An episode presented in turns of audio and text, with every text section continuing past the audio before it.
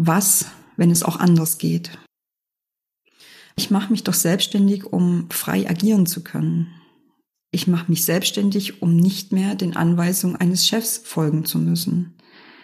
Ich mache mich selbstständig, um mein eigenes Ding durchzuziehen. Vor allem aber auch, um meine Werte zu leben und meine Aufgabe auf der Welt zu erfüllen. Du hörst den Human Marketing Podcast. Der Podcast, der Schluss macht mit lautem und aufdringlichen Marketing und dich als eher leisen Berater, Trainer und Coach auf deinem Weg zu neuen Kunden begleitet und dir dabei hilft, in deine authentische Sichtbarkeit zu kommen. Mein Name ist Nadine Krischker. Schön, dass du heute wieder mit dabei bist. Los geht es!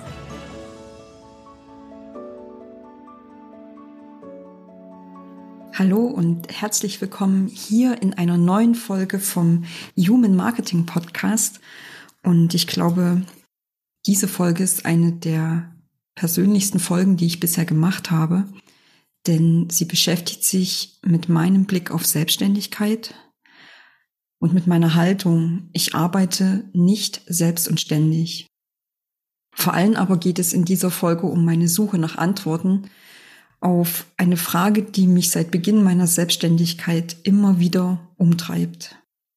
Wie richte ich mein Business an meinen Bedürfnissen und an meinen Wünschen aus? Und weil diese Folge so persönlich ist, lade ich dich ein, ganz bewusst hinzuhören bei einem mir wirklich sehr, sehr wichtigen Thema, nämlich mit Freude und im Einklang mit deiner Biografie und deinen Wünschen dein Geschäftsmodell zu gestalten ohne selbst und ständig zu sein. Am Anfang steht immer der Businessplan. Das war die Ansage, die ich zu hören bekommen habe, als ich mich entschieden hatte, meine zweite berufliche Hälfte anders zu gestalten, nämlich raus aus der Welt der Angestellten und ein Neubeginn als Selbstständige.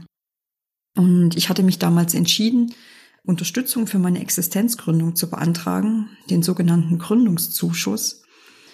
Einige von euch werden es vielleicht kennen aus ihrer eigenen Gründungszeit. Für alle anderen ganz kurz zur Einordnung. Mit dem Gründungszuschuss ist immer ein Gründungscoaching verbunden. Und in diesem Coaching erfährst du, welche Rechte und welche Pflichten du als Selbstständiger, als Selbstständige hast, aber auch, wie du einen Businessplan erstellst, wie du Kunden und Kundinnen gewinnst. Und so ein Gründungscoaching hatte ich auch. Mein Gründungscoach, der mich damals wirklich Schritt für Schritt durch meine Gründung begleitet hat, also von der Planung über die Finanzierung bis hin zur Gründung, ich habe mich bei ihm gut aufgehoben gefühlt, auch in meinen Ideen bestärkt. Aber trotzdem hatte ich so ein unbestimmtes Gefühl, das ich damals nicht in Worte fassen konnte. Irgendwie passte der Businessplan und seine Inhalte nicht zu meinen Bedürfnissen und nicht zu meinem Vorhaben. Denn für mich standen von Anfang an zwei Punkte fest. Zum einen mein Bedürfnis, ich werde nicht selbst und ständig arbeiten. Und der zweite Punkt war mein Geschäftsmodell, ich werde ein Online-Business gründen. Und das konnte ich damals über den klassischen Businessplan nicht wirklich abbilden, weil es dort, also dort geht es vor allem um die Gründung von einem Friseursalon, wie eröffne ich ein Café, auch Modelle, wie man Beratungsleistungen anbietet oder als Startup-Unternehmen eine Gründung vollzieht, um Software zu verkaufen. Also alles Geschäftsmodelle, die den typischen Regeln im Geschäftsaufbau, im Marketing und im Vertrieb folgten aber auch alles Geschäftsmodelle, die auf mich, meine Wünsche und meine Ideen nicht zutrafen. Und vor allem hielten diese Geschäftsmodelle keine Antworten auf meine Fragen bereit. Wie sollen meine Produkte aussehen, wenn ich keine Öffnungszeiten habe, dafür aber regelmäßig Freiraum für mich brauche? Und wie kalkuliere ich überhaupt Online-Produkte? Welche Form der Kommunikation ist geeignet, wenn ich nicht permanent zur Verfügung stehen möchte. Der ein oder andere wird es jetzt schon sehen, ich wollte einen anderen Weg gehen, jenseits der klassischen Geschäftsmodelle, jenseits des klassischen Businessplans, ohne zu wissen, wie dieser Weg aussehen könnte, ohne zu wissen, wie ich aus dieser Selbstständigkeitskultur, die ich gerade skizziert habe, ob es da überhaupt noch etwas anderes gibt. Und du kennst sie bestimmt, die typische Kultur der Selbstständigen, die sich, wie ich finde, in der Redewendung selbst und ständig wiederfindet. Und sie wird ja auch oft ausgesprochen mit diesem skeptischen Unterton von rund um die Uhr arbeiten, alles selber machen, am Monatsende ein paar Euro übrig haben. Und also ich mochte es schon damals nicht mehr hören und habe unbewusst nach einem anderen Weg gesucht. Und aus diesem unbestimmten Gefühl aus meiner Gründungszeit hat sich nach und nach eine ganz konkrete Frage entwickelt. Was, wenn es auch anders geht? Weil ich mache mich doch selbstständig, um frei agieren zu können. Ich mache mich selbstständig, um nicht mehr den Anweisungen eines Chefs folgen zu müssen. Ich mache mich selbstständig, um mein eigenes Ding durchzuziehen. Vor allem aber auch, um meine Werte zu leben und meine Aufgabe auf der Welt zu erfüllen. Und das, was ich bei so vielen anderen Selbstständigen damals erlebt habe und auch, auch heute begegnet mir das immer wieder, das endet dann irgendwann in Selbstausbeutung. Und aus meiner Wahrnehmung, aus meinem damaligen Blickwinkel, das muss doch so nicht sein.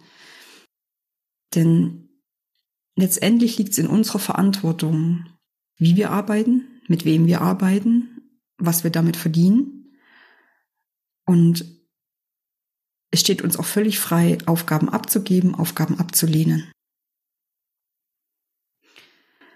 Also, was, wenn es auch anders geht? Als ich an meinem Businessplan schrieb, kam immer wieder die Frage auf, was muss ich tun, damit mein Business dem Kunden gefällt? Okay, man kann diese Frage stellen. Ich weiß, das wird auch in den klassischen Gründungscoachings äh, wird es auch so gehandhabt, es wird auch im Businessplan exakt so abgefragt. Aus meiner Sicht ist die viel wichtigere Frage, wie sieht mein Wunschbusiness aus? Wie möchte ich eigentlich arbeiten? Mit wem möchte ich eigentlich arbeiten? Wo möchte ich arbeiten? Und was konkret tue ich in diesem Business? Was ist meine Kernaufgabe? Und wenn ich anfange, diese Fragen zu beantworten, darüber nachzudenken, Bilder zu entwickeln, da entsteht etwas in meinem Kopf und da entsteht eine, da entstehen Bilder in meinem Kopf. Und da entsteht auch eine Motivation wirklich aus dem tiefsten Inneren heraus, weil das Ganze einen Sinn ergibt und auch eine Strahlkraft entwickelt. Und mit so einem klaren Bild von, von sich selbst und dem eigenen Business, ist es meiner Meinung nach viel leichter, mit wirklich mit Überzeugung und Motivation nach außen zu gehen, was letztendlich auch potenzielle Kunden merken. Und ich weiß, das alleine ist noch keine Erfolgsgarantie, aber es sind aus meiner Sicht die besten Voraussetzungen für ein Business mit hoher Anziehungskraft auf die Wunschkunden, aber auch mit einer hohen Motivation und einem wirklich einem tiefen Sinn heraus, das Business aktiv zu gestalten und damit erfolgreich zu sein. Heute in der Arbeit mit meinen Kunden und Kundinnen stelle ich immer wieder fest, dass sich die Frage nach dem Wunschbusiness echt selten gestellt wird. Ja, ähm, häufiger ist es so, dass man in die Schublade hüpft und sich halt einen Bereich herausgreift, in dem man vielleicht schon immer tätig war oder den man aus einem Angestellten-Dasein mitgenommen hat. Und ich habe immer wieder das Gefühl, nicht nur ich damals, als ich meinen Businessplan geschrieben habe, sondern auch heute, wir ziehen uns damit eine Jacke oder ein Kleid an, das nicht wirklich richtig sitzt. Und die Folgen davon, die spüren wir dann oft erst eine ganze Weile später, weil sich irgendetwas zäh anfühlt und der Erfolg vielleicht ausbleibt oder auch so eine Art Unzufriedenheit sich einstellt. Der zweite Punkt, als ich an meinem Businessplan schrieb, war der ständige Blick zum Wettbewerb. Ich wurde immer wieder gefragt, darauf hingewiesen, zu schauen, mich zu orientieren, was machen meine Wettbewerber und Wettbewerberinnen, was ist auf dem Markt, was für Trainer, Berater, Coaches sind in meinem Bereich auf dem Markt unterwegs. Und ich habe mich damit ausgesprochen unwohl gefühlt, obwohl ich wusste, dass man das in der Branche so macht. Ja, also man orientiert sich halt am Wettbewerb, schaut, was funktioniert, lässt sich inspirieren im besten Fall. Im schlechtesten Fall äh, lässt man sich vom Wesentlichen, nämlich seinem eigenen Business ablenken. Und ich hatte wieder dieses unbestimmte Gefühl, mich in eine Schublade zu setzen, die eigentlich nicht meine ist und das Bedürfnis, wirklich mein eigenes Business zu schaffen. Was ich daraus gelernt habe, ist, dass die, das Wettbewerb oft vom Wesentlichen ablenkt. Und dieser ewige Konkurrenzkampf, hm, Wettbewerber A, Wettbewerber B, dass das unglaublich viel Energie verschwendet und im besten Fall auch blockiert, weil dann der innere, der innere Glaubenssatz kommt, ich kann das ja sowieso nicht. Und ich finde auch, wenn sich alle am Wettbewerb orientieren, kommen wir immer das Gleiche. wir bekommen eine, ja, eine große Suppe mit vergleichbaren Klößchen. Und äh, ich bin davon überzeugt, dass das die, die Selbstständigkeit an sich, aber auch den Einzelnen schwächt, weil die Orientierung am Wettbewerb lenkt in meiner Wahrnehmung ganz viel davon ab, was die eigenen Stärken sind, was die eigenen Besonderheiten sind, was die eigenen Wünsche sind. Und gerade Selbstständige werden dann besonders stark, wenn sie ihr spezielles und ihr eigenes Ding machen. Also wenn sie an ihre Ideen glauben, an ihre Story glauben. Ja. Und wenn sie diese auch konsequent an die, an ihre Kunden, an ihre Wunschkunden ausrichten, weil sie mit denen einfach gut und gerne arbeiten. Und die Frage oder der Blick in Richtung Wettbewerb aus meiner Sicht, auch aus meiner heutigen Sicht, ist es viel wichtiger, viel erfolgversprechender, viel authentischer, wenn du so arbeitest, wie es deiner Natur entspricht und dein ganzes Business auf deine Persönlichkeit, auf deine Biografie, auf deine Stärken ausgerichtet ist. Auch die Produkte, die dazugehören, weil ich der festen Überzeugung bin und es auch an mir und meinem eigenen Business immer wieder erlebe. Dadurch wird es für unsere Lieblingskunden viel leichter, sich für uns zu entscheiden, weil sie in unserem Business eine klare Haltung erkennen, ja, weil sie erkennen, dass wir uns von der Masse abheben, weil wir eben nicht eine, ein vergleichbares Klößchen in der Suppe binden, um dieses Bild nochmal zu bedienen und weil sich die Kunden und Kundinnen dadurch einfach viel besser aufgehoben fühlen.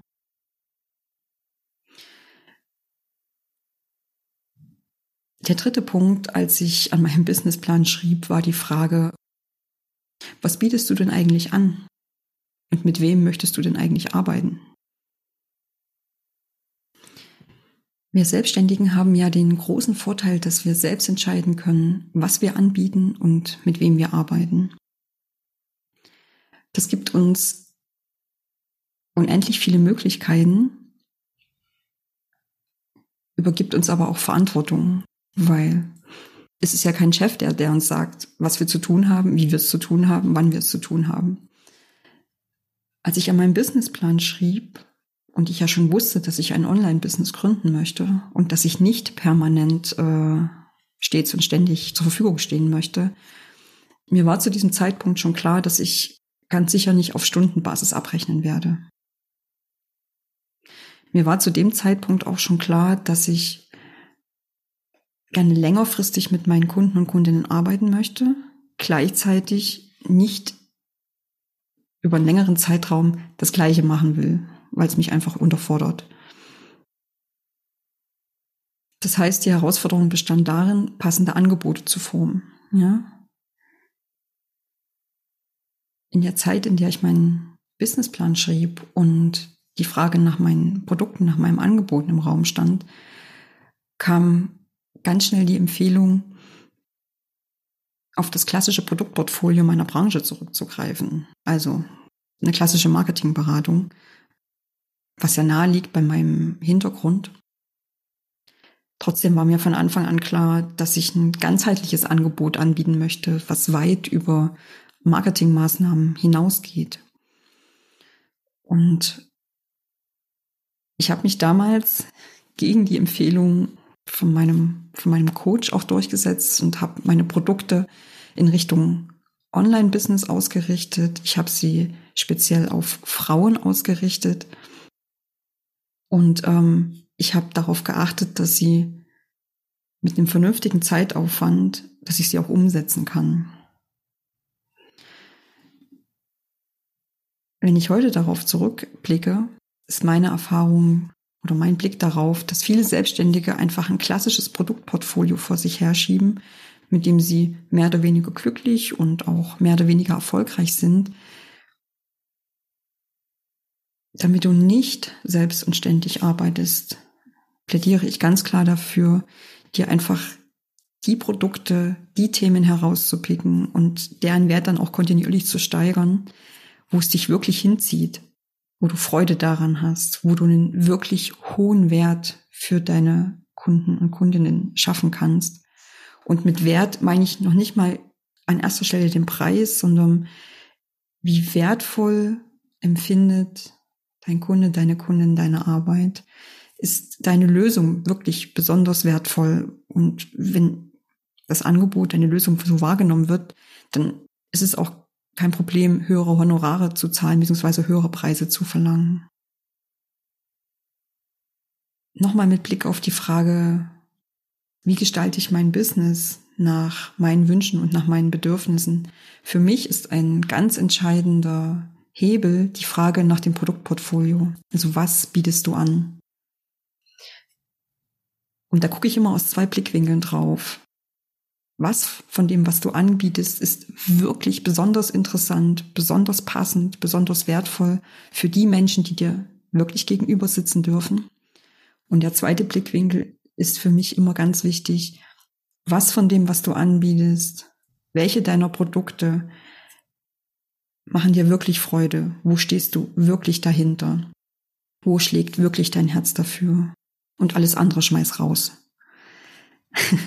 das heißt, Polier das, was du wirklich gut kannst, polier das auf Hochglanz und entscheide dich gegen den Bauchladen. Ja, denn du hast es in der Hand. Letztendlich bist du selbstständig. Der vierte Punkt, ich komme wieder zurück auf die Zeit, als ich meinen Businessplan geschrieben habe, war das Thema, wie strukturiere ich denn meinen, meinen Tagesablauf, meinen Wochenablauf, mein Jahr? Wohl wissend, dass ich den Wunsch hatte, nicht permanent verfügbar zu sein, wohl wissend, dass ich äh, Freiräume brauche. Heute weiß ich, wie wichtig es ist, für Selbstständige Freiräume zu haben. Nicht nur um